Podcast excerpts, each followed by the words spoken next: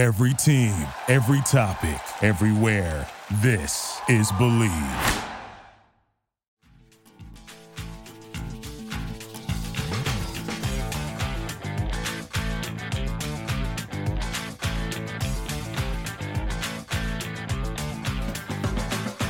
Hello, Vol Nation.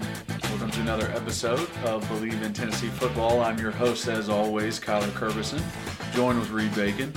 We got a great one today. We're talking about some updated transfer portal news uh, going on with the Vols, a new NCAA constitution that might help us out with the bowl ban, and then we play a little game. Uh, we go over some scenarios. We ask each other what what would we do. Uh, would you rather a start, cut, and bench, and a um, ranking. So we give each other five things and we rank them one through five. So real fun podcast, uh, great time, and uh, let's jump into it. The game snap. The kick is in the air, and the kick this time is no, sir, Reed. No, sir, Reed. Final score: Tennessee 20, Florida 17. Pandemonium reigns. Loads up, fires long for the end zone. The pass is going to be caught by Tennessee. Tennessee wins! Caught by Tennessee, Jauan Jennings. Jennings makes the catch in the end zone on the Hail Mary. Down at the 35, to the 40, to the 45, to the 50, to the 45, to the 40, to the 35, 30, 25, 20, 15, 10, 5. What did he do? All he did was score. Joey Pence, touchdown on play number one. Okay, so before we jump into the podcast, gotta shout out our number one sponsor, betonline.ag. You got to go there to bet on any games. Listen, football, full swing. We're getting into bowl games. We're getting into college football playoffs. It's getting a later half of the NFL, you know, maybe some playoffs coming up. Basketball's in full swing, NBA, college basketball now just starting up. To make all those games more exciting, you got to bet on them. Put some money down. It really gets the adrenaline going. So, for stats, for odds, for spreads, everything that you need, betonline.ag is the place to go. Uh, right now, they've just updated their um, desktop version of their website. So it looks brand new. So go there or on your mobile device. And when you sign up, you'll receive a 50% welcome bonus on your first deposit if you use co- code BLEAV50. That's B L E A V 50. So make sure and use that when you when you first sign up and you receive that 50% welcome bonus, which is just, hey, it's extra money. Why wouldn't you do it? Um, so head on over to uh, betonline.ag. It's it's the best place to do any bets. Um, it's just the best sports book out there. So go on over. All right, welcome in everyone. Um, looking forward to this podcast.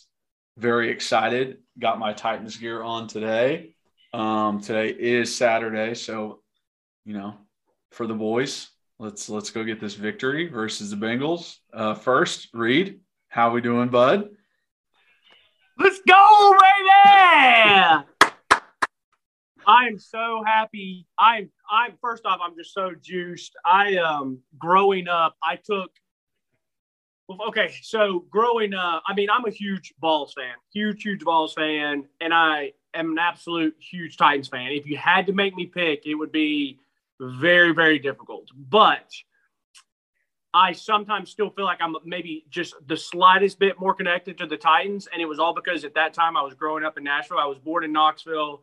My family and I moved to Nashville when I was, you know, six months old, whatever. And so I grew up there. And it's so hard for me to explain to people here in Knoxville. And it used to make me so mad in high school and in middle school and all this stuff. Everyone was Colts fans because of Peyton Manning. And it was just so infuriating to me. I'm like, I get it, like, but he's just one person. Like, this is our state team. And so you would walk into like a Weigels or a Pilot, and you would see like Vol stuff, and then you would see Colt stuff. And it's just like, it would just make me so frustrated. But it, people didn't understand that when I lived there is when the Titans came, and it took over the city. And I've heard all this stuff over the past five, six, seven years, and it had a little bit of run this year about the Titans fans aren't that great, or you know they don't have a great backing. And there were those years of you know Packers and Steelers and Cowboys and Eagles and all these big fan bases when they come to Nashville, they take over the stadium. But I just want people to know that like when it started, it was the biggest deal in the world when they came and they did a year's the Oilers, then they came the Titans. Like every Sunday, the place was packed. Adelphia Coliseum was packed. It was always sold out. I think the Titans had the longest run in the NFL for being sold out. And so I say all that to say when I was younger, I took every game to heart. Like this is so embarrassing, but it is true. I remember I was in seventh grade at Sacred Heart and I was watching. I still remember it. It was the Titans versus the Miami Dolphins, first game of the year. And we lost. And I, I started tearing up as a seventh grader. And it was just the first game of the year. So like I, I, I just love it. And so it's funny because now during the regular season, I'll let myself get a little fired up. But my main thing is, hey, just make it to the dance. Like win the division, make it to dance. So now today, your boy is super juiced, super excited.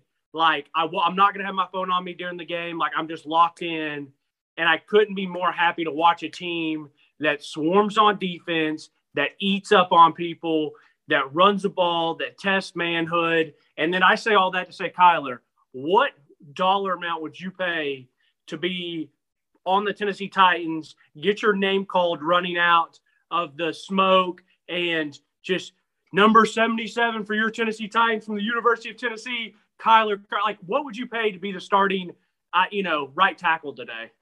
Um, I would give up my salary. I would give yeah. up my NFL salary that year. Like I would play for free, is what I'm saying, just to be on the top. Like that was, I've I remember the first time I really figured out who the Titans were. I was a kid, and I remember asking my mom, like, "Hey, who like who do I root for?" Like I didn't know in the NFL, like I knew Tennessee, you know, my mom's dad played there and went there. So it was always integrated. Um, but then I asked my mom, I was like, do does Tennessee have an NFL team? She's like, Yeah, it's the Titans. And I could have been like eight or something. And uh no, actually, I would have been like 10-ish. Yeah. And yeah. uh I was like, oh, okay thinking, okay, I need to root for them. So I like looked up like videos and stuff and found like this documentary on the 1999 season going to the Super Bowl. And so I start watching it. And I mean, it's just captivating talking about all these wins, talking about, you know, getting through the playoffs, getting to the Super Bowl. I remember like they got to the Super Bowl and she had said they never won the Super Bowl. And I, I went to her, I was like, Mom, you said they didn't win. She goes, Well, just keep watching. and uh, finally got to see the actual play, um, the one yard away from winning, just crushed as a 10 year old. And I'd been a fan for 45 minutes. Uh, so that was my introduction to Titans lore. Um, and it has been an up and down roller coaster ever since. But people that don't know at home, um, when we were in high school, it was CJ 2K. I was just about I brought I was just about to say and it was LenDale White and yeah. uh, the running back tandem. They had that handshake, and yeah. me and Reed adopted that. And every time we passed each other in the hallway, we did that bap bap double dap.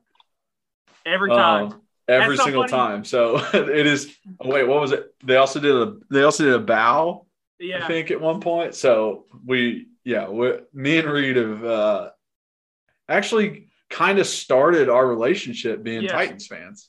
I, I'm so happy you brought it up because I was going to say the same thing.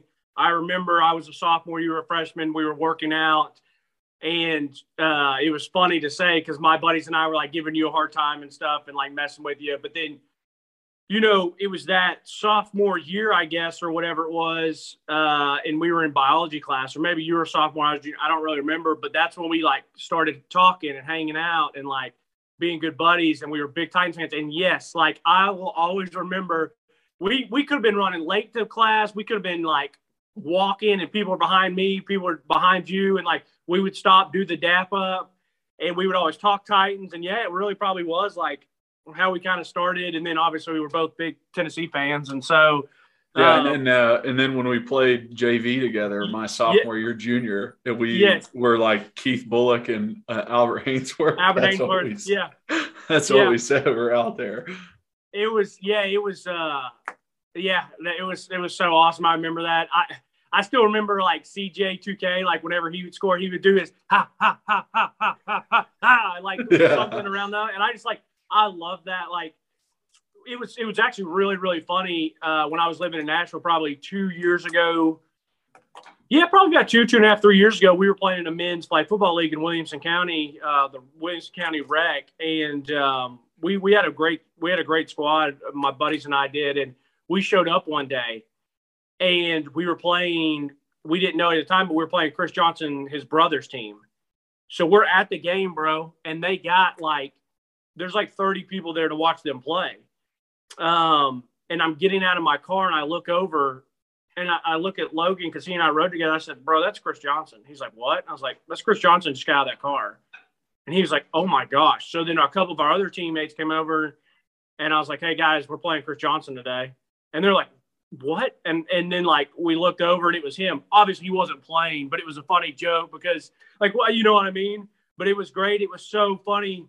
And so I told them, I was like, when I make a play, I was like, I'm going to hit him with the ah, ah, ah, ah, ah, you know, and whatever. But it was so, I don't know. But yeah, I just wish people knew that didn't grow up in Nashville how that city just, I mean, I remember being in fourth grade or fifth grade when we went to the Super Bowl and we had a, they, we had Titans days at school where you got to wear your jersey stuff. We had like a day off of school for like, you know, I mean, it was just, it, it, it took over the city, incredible fans. And people forget the Titans had a nice little run, like couple AFC championships, couple deep playoff runs. I mean, really from when they started till about five, six, seven years, I mean, we were consistently battling, you know, for, for the, the, uh, one seed or for a, a playoff and then for the Super Bowl. And another fun fact to kind of turn this over, the score of the national championship game when Tennessee beat Florida State was 23-16.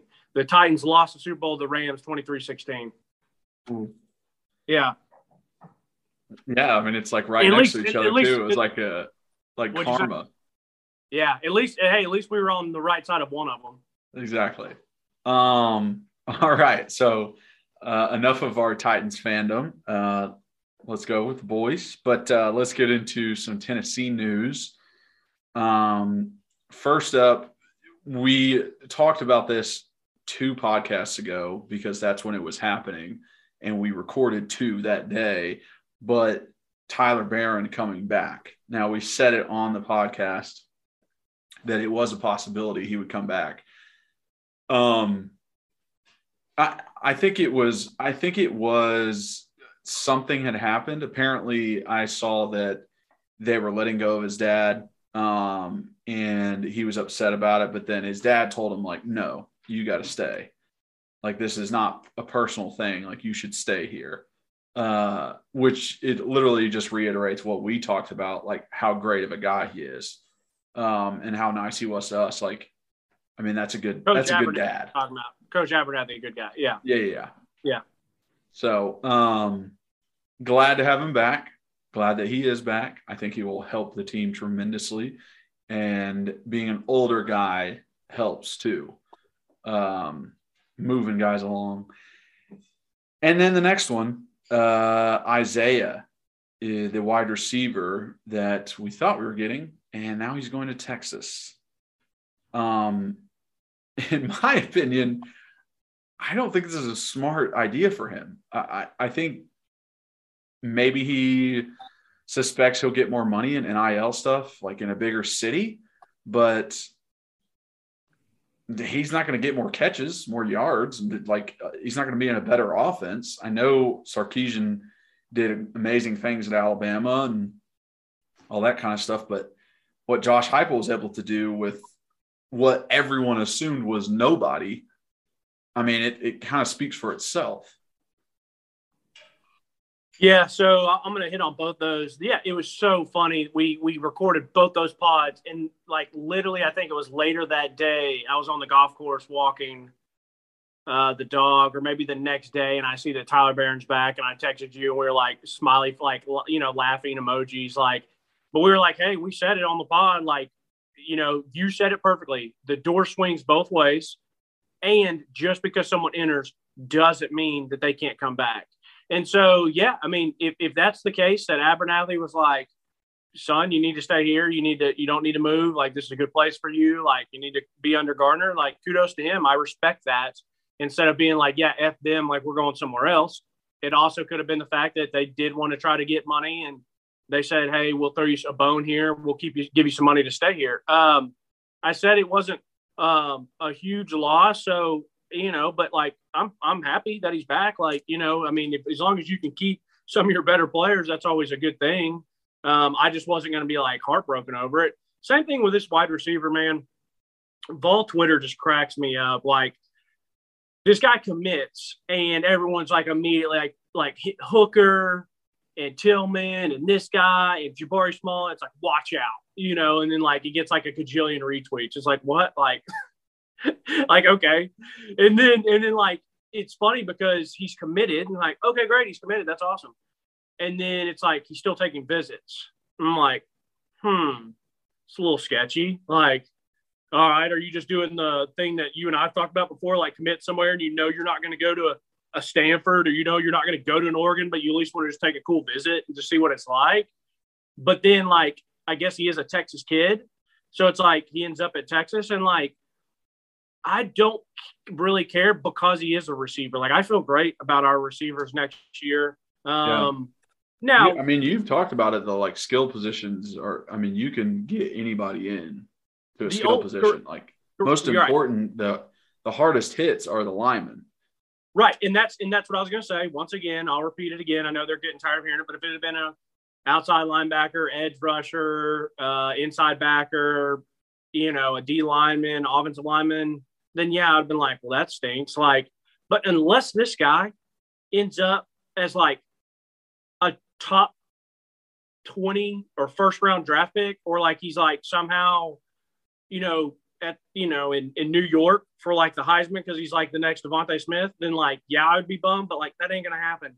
And like the thing is, like, have fun at Texas, like have fun losing to Kansas. It's so funny because I, Texas does everything they can to win. Like I, I respect them. Like I mean, they're given they're given if you're a scholarship lineman, you get a fifty thousand dollar salary. Like they're going to do those boosters and that oil money and all that Texas money. They're going to do everything they can to win, and it's just going to be that much more like funny. I feel bad for for my buddy uh, Bailey, but like it's still going to be that much more funny when they just they don't end up ever competing at the level that they think they should be. So, um, you know, is what it is. You know, unless he's great in a couple years, I'm not going to care about it. Yeah, I, I completely agree. Um, I think Texas and Oklahoma both have uh, quite the awakening, uh, quite quite a smack in the face coming when they come to the SEC and understand how we play football. Um, I yeah. just I'm like, dude, I, I don't know if you guys get this. Like you you don't you don't yeah. get it. Like you've never had to experience what this is like. Uh, I mean, we've had the th- the past three national champions are all from the SEC, and they're all three different teams. Let me let me ask you this. I got I got two questions for you. As we're still talking about the transfer portal, what did you think about Harrison Bailey ending up at UNLV? And then what do you think about are you nervous or worried that Tennessee might not be doing more in the transfer portal or that like we're not doing as much NIL? You know, like I had some buddies, it was very funny. We were on Xbox Live and I had a buddy that was like, you know, Texas is out there got BP and like Exxon or whoever, and we got moonshine cookies. yeah, I mean that. Yes, that is uh, a disadvantage that we have for sure. There are a lot more wealthy people in Texas um, that are willing to go with the Longhorns, but I think it's very much on your own as a player. Um, I think you can only do so much as a program where it's like, hey, I'm going to get you connected with this person or that person, or like But these players, we said it when NIL first happened, but like they are in a whole different world. They they they have to continually promote themselves um, and make themselves relevant. I struggle with it now on social media, just trying to like make this podcast relevant, make it to where people would, you know, think I'm funny or want to follow me or anything like that. And these kids have to do it while also playing football, while also going to school, and make it to where people want to buy things because they have them. That is the most important part of it.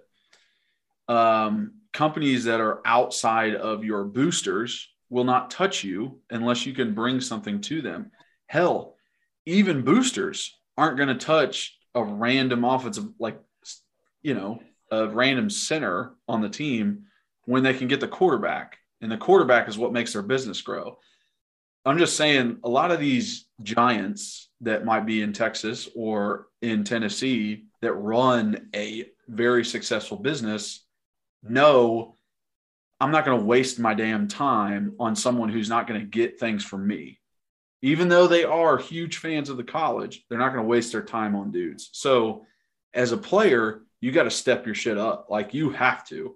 You have to be the most popular person that you can so that companies like this will come to you. So I think a lot of it is pushed onto the players, so it doesn't worry me as much. Like being in California, being in New York, being you know being in a big city um, doesn't necessarily worries me as much. Um, and then what was the first question you asked? I can't even remember. Harrison Bailey, UNLV. Oh yeah, okay. I, hey, more power to him, bud. I, I, there's a reason that you didn't get a chance to play here. Um, you know, I think Jeremy Pruitt ruined that. I definitely think that you could have been better than Guarantano. I think everyone could have. Uh, you could have put freaking Cade Mays out there. He would have completed more passes. But uh, you're you weren't going to. I just don't know if you would outperform Hendon this year. It didn't really look like it. Uh, you know, with us watching practice, also with you know how the season played out. So hey, I hope you do great. I hope it's an awesome time for you. I hope you get a lot of NIL money and play a lot of good football. Uh, but like you said, when he transferred, you don't see this guy winning a Heisman. You don't see this guy being, you know, offensive player of the year. You don't see this guy being a first round quarterback. So if that's like that would be the only scenario where I would be upset that it happened. Uh, but I just, I just think I just really don't see it. I, I will be slightly intrigued to to watch it um, because of how other people looked at him, like other fans, like we're so pumped, you know. And you were supposed, I mean, you would think coming from Georgia, four star on some, five star on others, you know, put up numbers. I guess came from a decent, you know, pretty good program. And for me, it was like he came, he came to Tennessee, and it was like, what did all these other colleges see that it, it he didn't get a chance at anywhere besides UNLV. You know, was it they did like him, but they liked their other guys better? Did they not like him?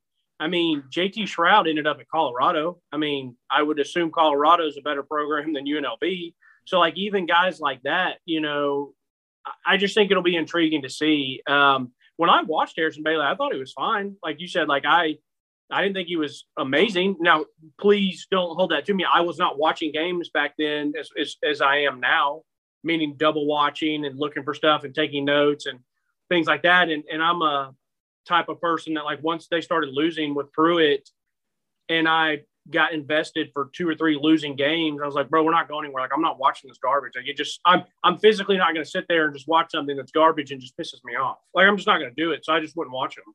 I would obviously check the score and stuff, but I'm just I'm just not going to put myself through that. So I'll be intrigued. I'll just I'll just be intrigued. See see what happens. Um, i am more intrigued to see what happens with him than I was with like Kaidon Salter and how he does at Liberty, and he's got a much better chance to be successful because of that division of football and because of Hugh Freeze. So I don't know. I just thought it was weird, but. The other thing is too, you, it's so funny. I think about that all the time, and I don't know if it's because we're a little bit older or that's just not even really our personalities. But like, just these people, and they do really good accounts on on Vol Twitter, all these different accounts on there. and they say funny stuff. Sometimes it's just like generic, and I'm like, how the hell did that get so many likes? But then again, I'm also not, you know, 21 to 25 years old anymore. So I think a lot of them are college kids running them and stuff like that, um, and they have good followings. But yeah, I just I want to do better just for this podcast alone. But like, I don't care about that, and I tie that in to say, for kids, you either better be really good player, you know, you got to be a dog, and you're going to have a chance, or you just need to be like a character. Like you got to be like, you know, like the fat offensive lineman that's not ever going to play, but he's funny, and there's a video of him dancing or like doing, um, you know, like impersonations, just something like that. You know, kind of like a barstool gag type type thing. Like those are the two ways. You know, you either got to become like somewhat of a little small town celebrity, or you better just be a really good player. So if you really want like the big big deals, and the thing, what I'm interested to see, and this last thing I'll say on the NIL stuff, I'm good. And I said it before, I'm going to be really interested to see these schools and these programs and these boosters giving money out to recruits and to kids. And then when they don't pan out, you know, how's that going to affect the future ones? You know, yeah. so like, you know, they, you know, Reed Bacon from Knoxville Catholic comes out, big, you know, if he's a big recruit, they pay me a bunch of money and then I go and fall on my face well, how does that affect the Kyler Kerbysons of the world? Or you know what I mean? Just like, and I'm yeah, not. I, a, I was just using I was using our names as an example. I was not highly recruited. I was just using our name as an example for easy. It's like uh, it's like that Ohio State quarterback. The uh, yeah, Tate, Tate Martell. I read that article recently. Well, not not even that one. Yes, oh. Tate Martell, but is it uh, Ewers? Oh yeah, yeah, Quinn Ewers. That's yeah, he's Quinn Ewers. To, I mean, he got a million dollars as soon as he got on campus. yeah, now he's, now he's back to now he's back in Texas. Yeah, and he's probably and it's like, oh, Texas. Like if I'm a booster, if I'm the guy who gave him a million dollars, I'm like, oh, I don't need to do that anymore. Like these yeah. kids can transfer whenever they want, and they'll just take my money. I'm not. I'm holding it. I'm. I'm going to make yeah. sure this guy is going to be the starter or whatever. Yeah. So, I would almost be. I would be retroactive. I would be if I was a big time money booster and I wanted to help my program. I'd be like, you come here and you produce, and you'll see money before you make it to the NFL, or if you're just a hometown hero and don't even get a chance. For me, like I got a bunch of money. You know who's getting a bunch of money this year? For me, Matthew Butler. And I'm mm-hmm. going to make it known. I'm like, this dude came, he stayed, he balled out. I'm about to give him life changing money before he even tries the NFL. And if he doesn't make it in the NFL, I've still somewhat changed his life. Like, come to Tennessee, that's what you got a chance to do. Like, yeah. That, I mean, I, when you think about it, guys that I don't know, maybe even guys that are on the the fringe of making the NFL and setting them up and giving them money would be even more important. Yeah. When you really think about it, than the five star who always started, who always was good, and then went to the NFL and is good in the NFL and all that kind of stuff. It's like that's an anomaly. Guys aren't like that. I'm, I'm, a, I'm a, yeah, I'm going to pay you for what I'm going to pay you for what you did, not what yeah. you could do. Yeah, so. exactly. So, a re- almost like a reward for yes. being loyal and a good guy good or good yes. player at Tennessee. Correct. Yeah, Correct. I like that. Um, and then last thing, uh, updated wise, so just saw that the NCAA, NCAA put in a new constitution. So this helps us out a lot in the sense they have a certain wording in there that makes a big difference for us with NCAA violations coming up. Says to ensure to the greatest extent possible that penalties imposed for infractions do not punish programs or student athletes innocent of the infractions. Love that. Huge. Absolutely love that. It, and that's how it should be. Exactly. It punishes the coaches that didn't do what they were supposed to do and has nothing to do with the program unless the program is in on it. The program is offering stuff. The program is using employees with the head coach like they know about it. Then it's an issue. Then the program gets penalized. So this right here in that new you know ncaa constitution almost per, like guarantees not like us not getting a bowl ban. Like us just being okay. We fired the coach. It was all under him, had nothing to do with us. We don't even have the same AD anymore. None of the athletes that, you know, were here then are here anymore. Like that kind of stuff where hopefully this leaves us, you know, high and dry. Right. Yeah. Yeah. Yeah. That'd be great. And I and I think that's the way it should be done. You should go out now. If the coach is still in, employed, you know, if something happens and a coach is still employed, then you should hurt him. But like when Pete Carroll did all that stuff out of USC and then he's gone, he flees to the NFL. A bunch of his players flee the NFL, and then you got guys coming in and they're like having to take the the punishment for something someone else did. Like no, like you got to try to find other ways to do it. So. Yeah. Yeah, You know. exactly. I mean, every school that has gotten one of those bowl bans, you know, USC, a uh, a Penn State, um, it- it's just like it, it- it's just it doesn't help anything. It just hurts guys that had nothing to do with it. Yeah. Um, All right, so you I gonna introduce these I absolutely love it. But uh, okay, so came up with a little game that I kind of saw on another podcast uh, that uh, I thought would be fun between us. So I asked Reed to come up with his three, and I have my three. So one of them is going to be a would you rather. So a scenario that has to do with football, with fandom of us, Tennessee, college football, a would you rather scenario. Number two, a Mary F. Kill. So most people know what that game is. Uh, I'm going to try and just say F the entire time because my dad has been getting on to me for cursing on the podcast. Um, so Mary F. Kill. So with three people, individuals. Uh, and then the last one, a ranking of one through five. So just giving five different things, could be any category, and asking the opposite person to rank them.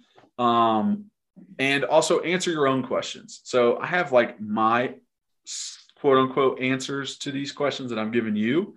Um, but I really formed them around how I thought would make it the most difficult for you. Uh, so I'm very excited to get into this. Do you want to start with the would you rather? Yeah, absolutely. So Kyler called me about this and I was working out and he said, Hey, would you want to do this? And I was like, Yeah. And then in about 40 seconds, I had all three of mine that I was going to ask you. So I've had to hold these for a couple of days. All right, this is this is going to be great because I'm I don't care if if if no one ever watched this episode, I would still be interested to see what you said on this. Okay. So Kyler, would you rather have the career that you had at the University of Tennessee, or would you have rather, looking back on it now, had gone to Alabama, won a couple natties, started, played well there. You got all SEC, just like you had all SEC here, all that, but you won a national championship or two. And since you went to Bama, you are playing in the NFL right now. You are still like you were. How long have you been removed now? Uh, so five years, Five five, years. seasons. This is the fifth season, I think. Yeah. So that that you, yeah, because you had your your time with the in the NFL and CFL. So It's 16, 17, 18, 19, 20. This would be the sixth season. okay. So we'll say yeah. So we'll say right now you're in the midst of your sixth or seventh year NFL career. What what would you rather? Hmm. You're a real asshole for asking me on a Tennessee know. podcast. I know. I know. uh, you know, if if you would have stopped at you didn't make it to the NFL, you just you just won national championships at Alabama. That's easy. You would have picked Tennessee still. I know. Yeah, definitely. The NFL part um, is what gets me because selfishly, I would love to keep playing football and have that kind of generational money to support my family. Um, mm, man. Uh dang. This is a lot of dead air right now because I'm stuck on this.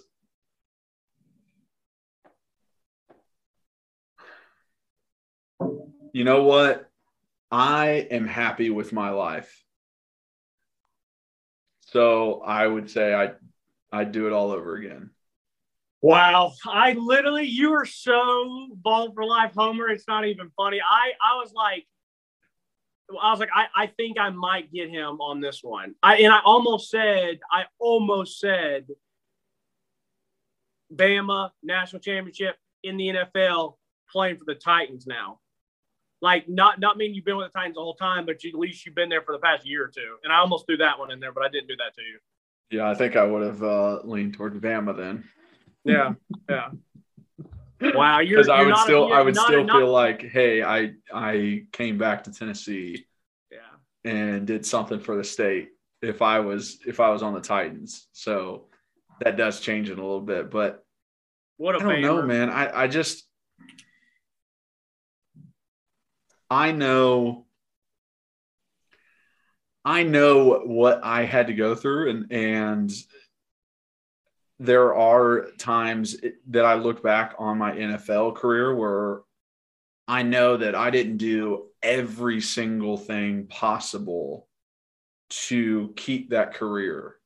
And it You're is something that I have to like look in the mirror and be like, hey, like you didn't do every single thing you possibly could. Like you were lazy one off day and watched Netflix instead of spending more time watching film or something like that. And it's, you know, that happens to everybody. There's times when you don't really want to work, you, you want to take a break. Um, so I, I know that I had those moments and it opened my eyes to who I am today, kind of formed who I am today because I understand the work that has to go into things. And like, I'm even like getting hot thinking about this right now because it, it's very like a real thing that, you know, I didn't make it. I wish I did. I, you know, wish I could go back and, and kind of change some of the things that I did do. Uh, and look at things more importantly than I did back then. But like I said, I'm very happy with my life. I'm happy that, you know, I got a great friend like you. I get to do this podcast. I'm happy I have an amazing wife and we've been married for, you know, five and a half years. And some of that stuff is lost if I go to Alabama, if I, you know, go to the NFL. Like, I, I don't know if I continue a relationship with my now wife. I don't know if I still have a relationship with you.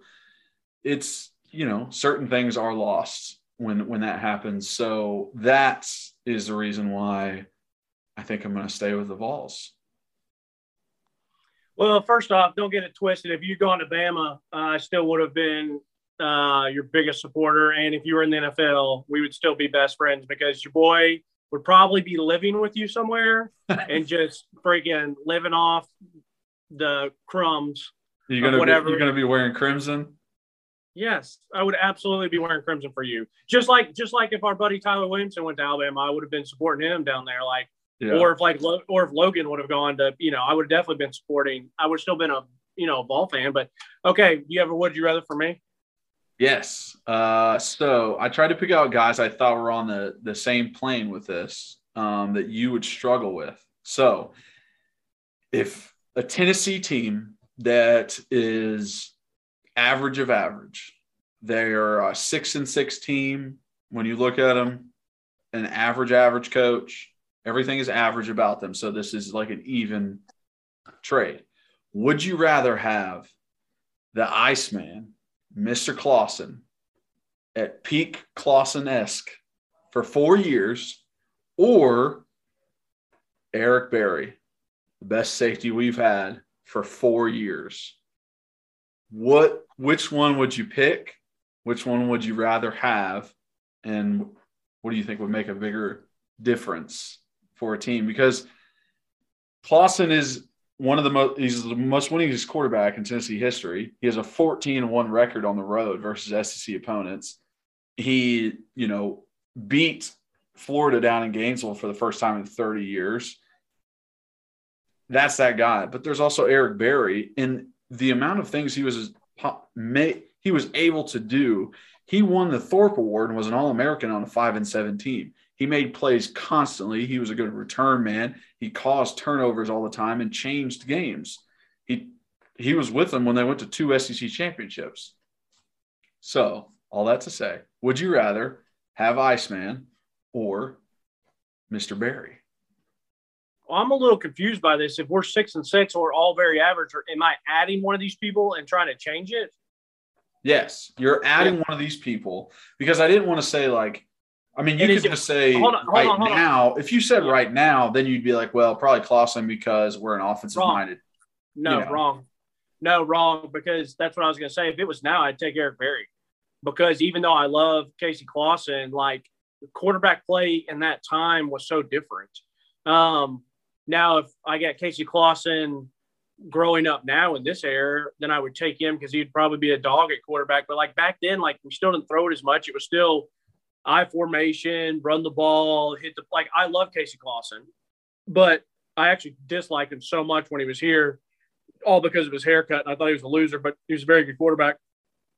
But no, yeah, I mean, if if you're saying going into next year's team, and it's Casey Clausen when he played and Eric Berry when he played, I'm taking Eric Berry, no question, because it's like he was more relevant, closer to this time of football, and you could go put Eric Berry out there and he would change the game for us defensively.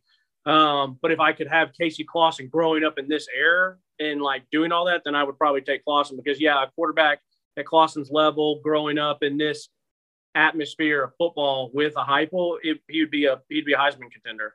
Yeah, exactly. So That, Yeah, that, that- so- that's kind of where I was at. I was like, I, this is going to be hard to choose if it's just like very neutral. Who Yeah. would make a bigger difference on the team?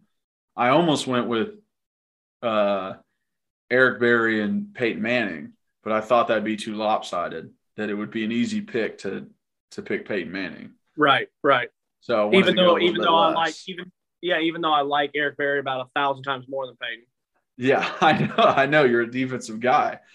I should have. I should have. Um, we'll, we'll we'll wait for the next one because I have Alright, some other names in the next one too. All right, go ahead. All right, you want me to do Mary F. Kill first? Yeah, go ahead. All right, so Mary F. Kill.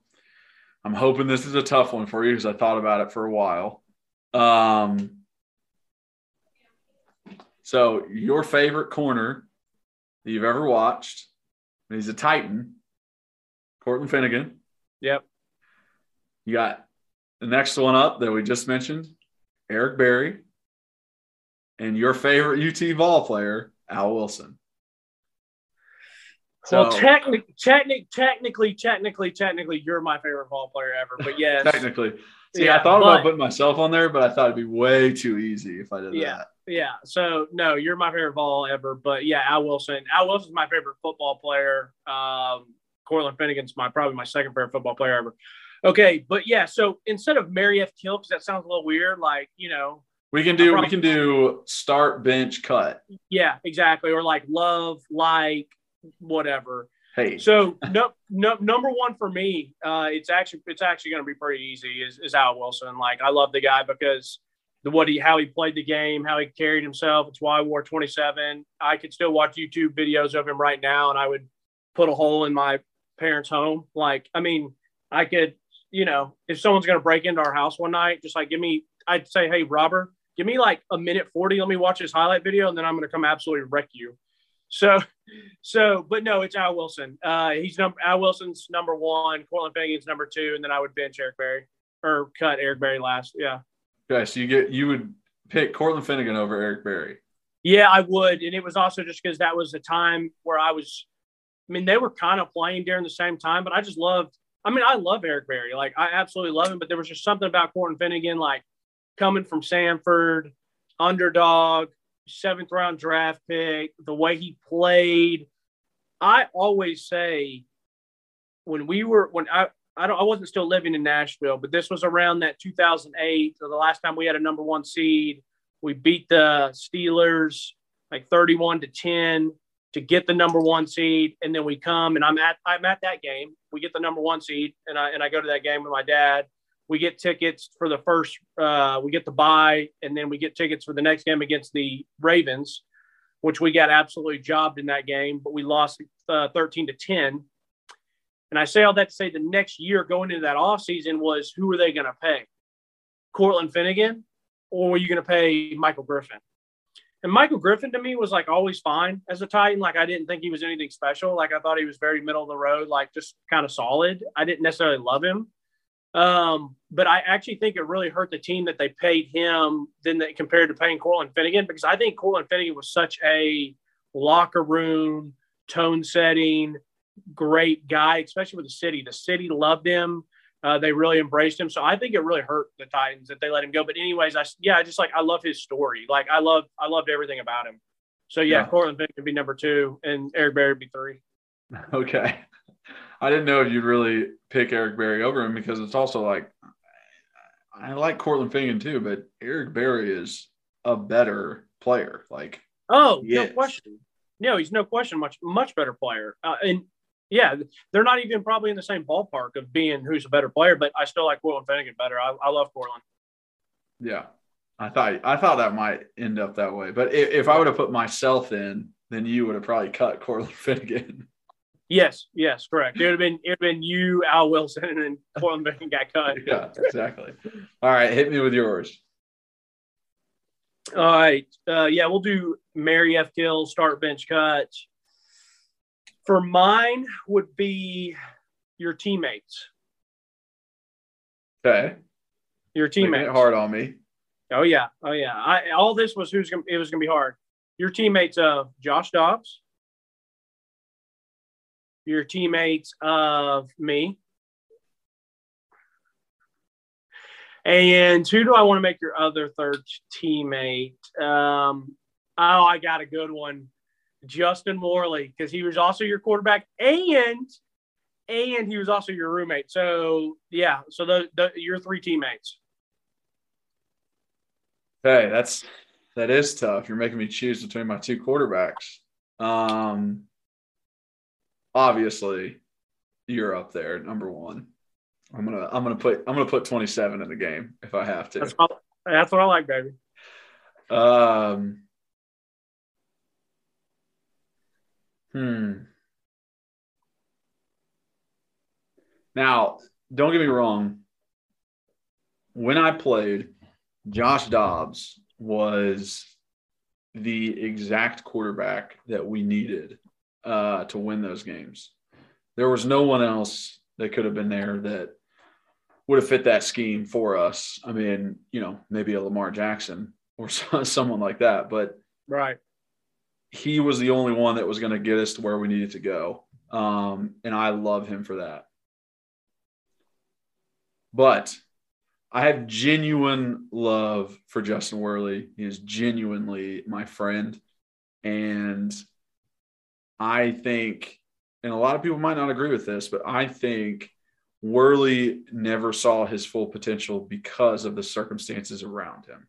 I, I actually agree. I because agree he was thrown in as a freshman and didn't get to redshirt um, after Bray got hurt, and then Simms was playing very badly, and we were a bad team. There was no reason to put him in. We weren't going to make a like it was just it shouldn't have happened.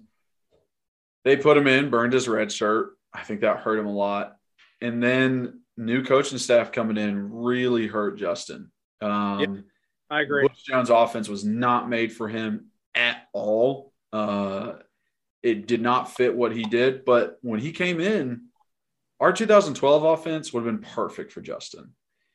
We're, we're throwing deep balls. It's drop back pass. We also run some powers and counters with it um, under center.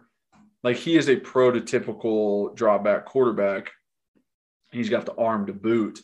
It's just his circumstances that surrounded his career did not help, um, and him getting injured did not help. So I yeah. think I would have to kill slash cut Dobbs, even though I love him. But uh, so the thing is, the, the thing is funny. I put Worley Dobbs. The funny thing is, I put myself in there because I really couldn't think of another teammate. I would have liked to have thought of another teammate that made it really difficult but I couldn't really think because I feel like you got along with all of your offensive line buddies, but I don't know necessarily like who was like your tightest of tight. And so really for me, the question was only about Dobbs and Worley. Um, yeah. And I, cause I just couldn't really think of another, you know, necessarily another one. Um, I thought about doing your offensive line coaches or coaches in general. I think that one would have been quite tough for you, maybe. I thought you were um, going to. I really did. Yeah, that's what I thought about, but I didn't, I didn't necessarily want to do do that one. I mean, you can if you want to run through those real quick. I mean, of who that would probably be on your offensive line coaches. Yeah, well, I if it was offensive line coaches, um, I had the most time with Coach Mahoney. I had the most fun with Sam Pittman, and I had a very difficult time with Harry Hiestand. So I would probably cut Hiestand uh, slash kill if I had to. Now choose between the other two. Um, I think I would go with Pittman as number one. And the only reason I say that is because as a coach, um, he seemed equipped to do everything he needed to do more than Coach Mahoney did. Now, loved Coach Mahoney. I thought he was great for us. Um, definitely helped like me push myself uh, to where I could be. Uh, but Coach Pittman somehow has a very weird and strange way of just getting the best out of his guys, getting the best um, play that he possibly can by really believing in him and not tearing him down. And which is why I immediately, as soon as he got the head coaching job, Arkansas was like, Arkansas is going to be very good because he has that stuff that people don't talk about as a head coach, where it's, you know, the judge of character, the motivation, the, you know, ability to rally guys. That's what a head coach needs to do, not X's and O's and all that kind of stuff. So I think he has that. So I'd probably put him first. Um, now I only had two coaches while I was there, head coaches. So it's going to go Butch and then Dooley uh, in that order. But that, yeah, so that's pretty much it. Both of them are trash though, so we know that. okay, you go. You want to go? You tell me your last one. Okay, so rankings one through five, and I did this all around Tennessee. I thought this would be fun for us both to have this discussion. Um, so I picked five games that uh, that Tennessee had, five wins, and ranking them, you know, most important, uh, best ones, most fun to watch, well, however you want to do it, one through five. Okay, so first game, uh, 2016, ending the streak of losses to Florida in Neyland, checkered Neyland, wearing the gray jerseys. College game day is there. You know, we're ranked highly. We it's a comeback win. This is uh, all uh, that good stuff. You know, This the, is uh, um, you. This is number. What what is- is number is this? Number one or number five? Well, no, I'm just naming them out. So I'm not I'm not picking one through five right now. I'm naming all five, and then I want you to rank them one through five. Okay, of my opinion. Yes, your opinion. Okay. So ending the streak, 2016. Um, next one, overtime victory versus Kentucky in 2007. You know, I think it went into triple overtime and had to Oh, I was there. stop oh, on a goal line to get to the SEC championship. Uh, the Florida win in 04 with a Wilhoit kick, 50 yarder to win that game. We eventually went on to go to the SEC championship, lose to Auburn. The comeback win versus Georgia 2015, my senior year, our first win over one of the big three in I think six or seven years. So very important get the monkey off your back win. I was a part of it. It- we were down 24 to 3 at one point and came back and won 38-31. Um, and then last, the 2001 late season victory over Florida. The game got pushed back because of the hurricane or because of 9/11, got pushed back. So we played Florida at the end of the season. They're number 2, we're number 5. Yet they are an 18 point favorite because we haven't won in the swamp in 30 years and we win. So, Okay. Yeah. Okay. what- so for how me- would you yeah, rank those five games? And, and I'm just ranking. I'm not going to rank most important. I'm going to rank uh, my favorite. But in my favorite of those, it's because of the important some of the importance of them. So I'm not Yeah. saying, hey, So um, I would go number one as I would go number one, probably 2016 Florida, because of just ending the streak and busting that in the way we did. But I'm actually going to go 2015 Georgia. Okay. Okay, I'm going to go to that because it is the it was the first one, and it was because of you, and it was because of comeback, and it was a sick sick game. Now, Number I mean, there was would- comebacks in the other ones too. So, I mean, uh, I know, I know. d- does does my playing have Yes. like have a lot of weight with that? Correct. Yes. Yes, it Okay. does. Then number 2000, then number two would be 2016 Florida. And now, then, did you go to that game or were you watching from home? no, so both those games I just mentioned, I was actually from, I was at home for both those. Okay. And Okay. what, what was your emotions at the end of that Florida game? Because I was actually there in the stands, and Oh, I was just, it was just, it was just It- like relief. It was honestly just like relief, man. It was just It- relief. I remember Butch shouting you out a- a- after the game. He's like, Kyler Kerbyson's back. He's here. He's, he's down in the locker room with the guys. He's crying. Like, I remember him saying that, like talking about just having some of the guys back that it meant so much to. yeah, I mean, I I immediately started crying in the stands. You know, I think um, I think we did like victory formation to finish the game, and I immediately started crying. Everybody was just cheering loud and like hugging each other. And I told my wife, I was like, I got to go. Like, I have to go to the locker room. And with tears running down my face, just elated, like wiping my eyes, I'm running through the corridors of Neyland Stadium, trying to get to the other side because I was in the student section. And literally on the other side of the stadium is how you get into the locker room. Uh, I mean, I just remember like pretty much running to get there, going through like a back door that I knew of. Um, and one of the coaches opening it and just seeing the offensive linemen and hugging all of them and going up to everybody and, and hugging Hawk, who's an equipment guy, and like like tearing up with him for a second and just being it like that feeling was incredible. I, I could I was so happy that I got to be with my teammates really in that moment because they were my teammates the year before. Um, it just sucks I wasn't able to be on the field during that, but that that game was so so important to me. It's yeah, it, it would have been. I mean, it would have just been absolutely amazing if, if you had been playing. It would have been it would have been so awesome. But yeah, so number two, 2016 Florida. I'm going to go. I'm, I'm actually I'm, I'm going to go 2004 Florida kick because I was I was there for that one. I was a little bit younger. I still vividly remember it, and it was amazing. Um, but it, you know, if I'd been a little bit older, maybe it would have been a little bit more. But like I said, I still remember it. I still love the story of him missing the kick, then coming back with the 54 yarder.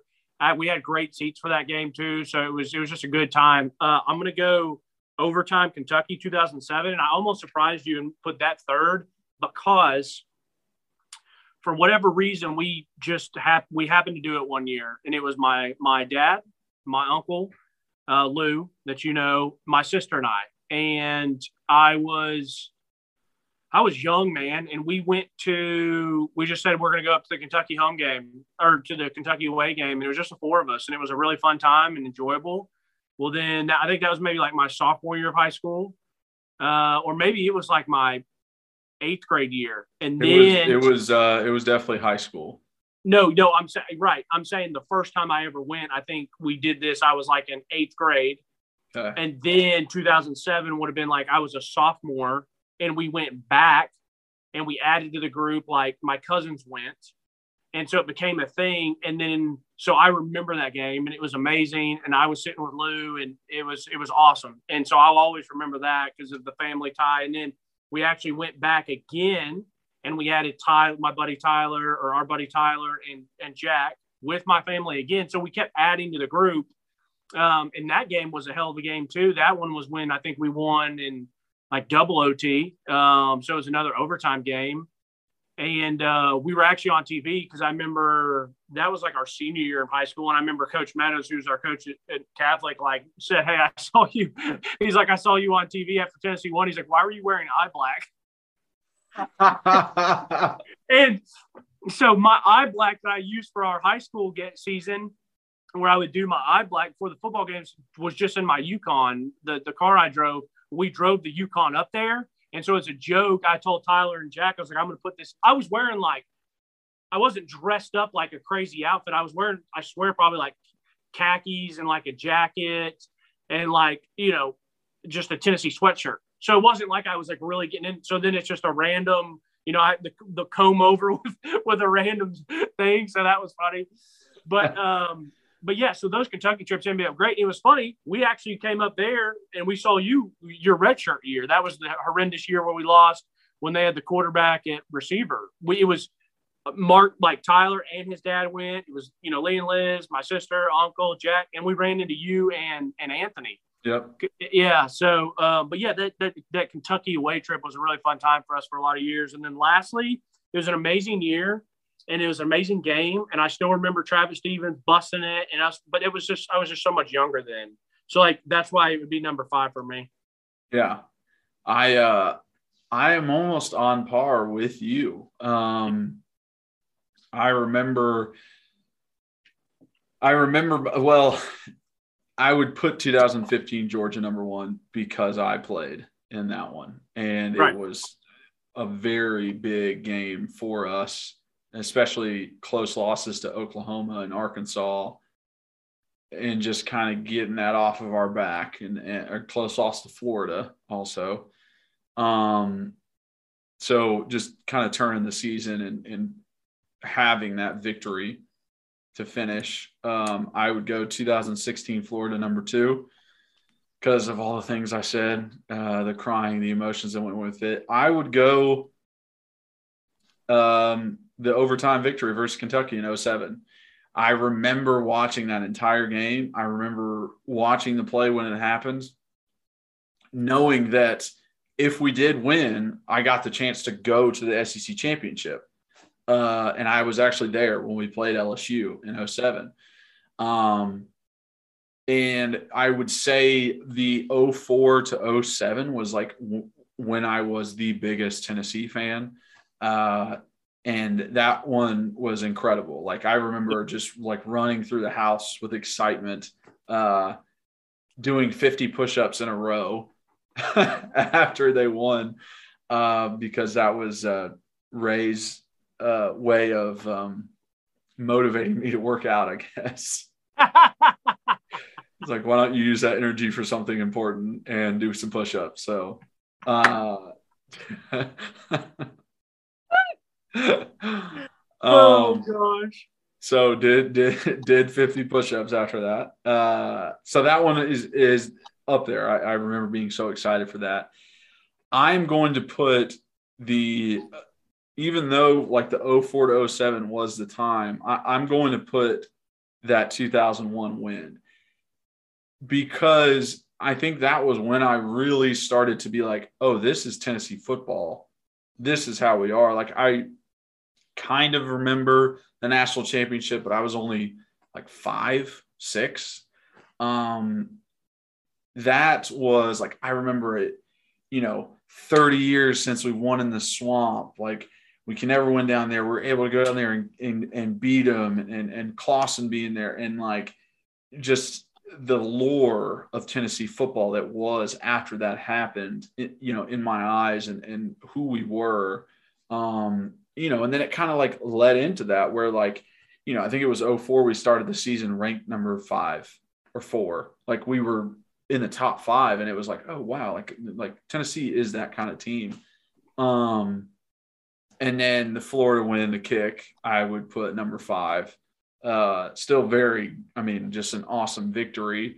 The redemption for Wilhoit and the fact that that, I mean, that pretty much sealed our fate in going to the SEC championship. Uh, it always does with Florida. So, right, right.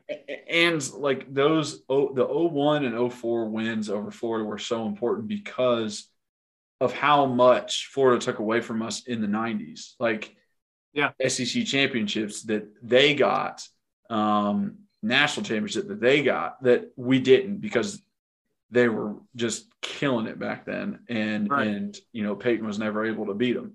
So that that definitely felt good to to be able to you know get to the SEC championship because we beat them. All right, guys. Uh, really sorry, but we had some technical difficulties uh, when Reed was about to go into his one through five ranking. Um, you know the the things he was going to give me. He, wasn't even really prepared, so it's okay. Um, but just wanted to say thank you so much. Wrap this podcast up. Uh, I appreciate you guys listening, watching. Uh, if you're on YouTube, please like, subscribe, notification bell, turn it all on. You know, it really helps the algorithm, helps get us out there uh, on your podcast platforms. If you're, you know, listening on there, please follow, uh, rate, review, all that good stuff. That helps. Follow us on social media at Kyler Kerbyson, Facebook, Instagram, and Twitter. Uh, at rbacon26 on Twitter for Reed, at Bleav in Tennessee for our main account. And if you want to reach out to us, uh, bleav in Tennessee football at gmail.com. Also, uh, 865 322 9232 is our number, so you can text or call that and uh, ask us some questions. Um, but uh, again, thank you so much. And as always, go Vols.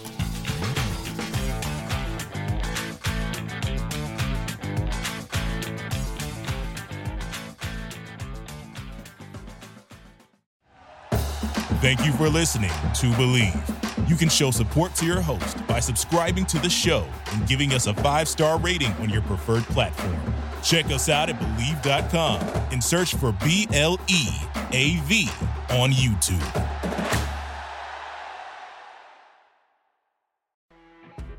You know, when you're listening to a true crime story that has an unbelievable plot twist that makes you stop in your tracks? That's what our podcast, People Are the Worst, brings you with each episode. I'm Rachel. And I'm Rebecca. We're identical twins who love true crime cases that make you say, didn't see that coming, and we hate the people responsible for them. Listen to People Are the Worst now on Apple, Spotify, or wherever you get your podcasts.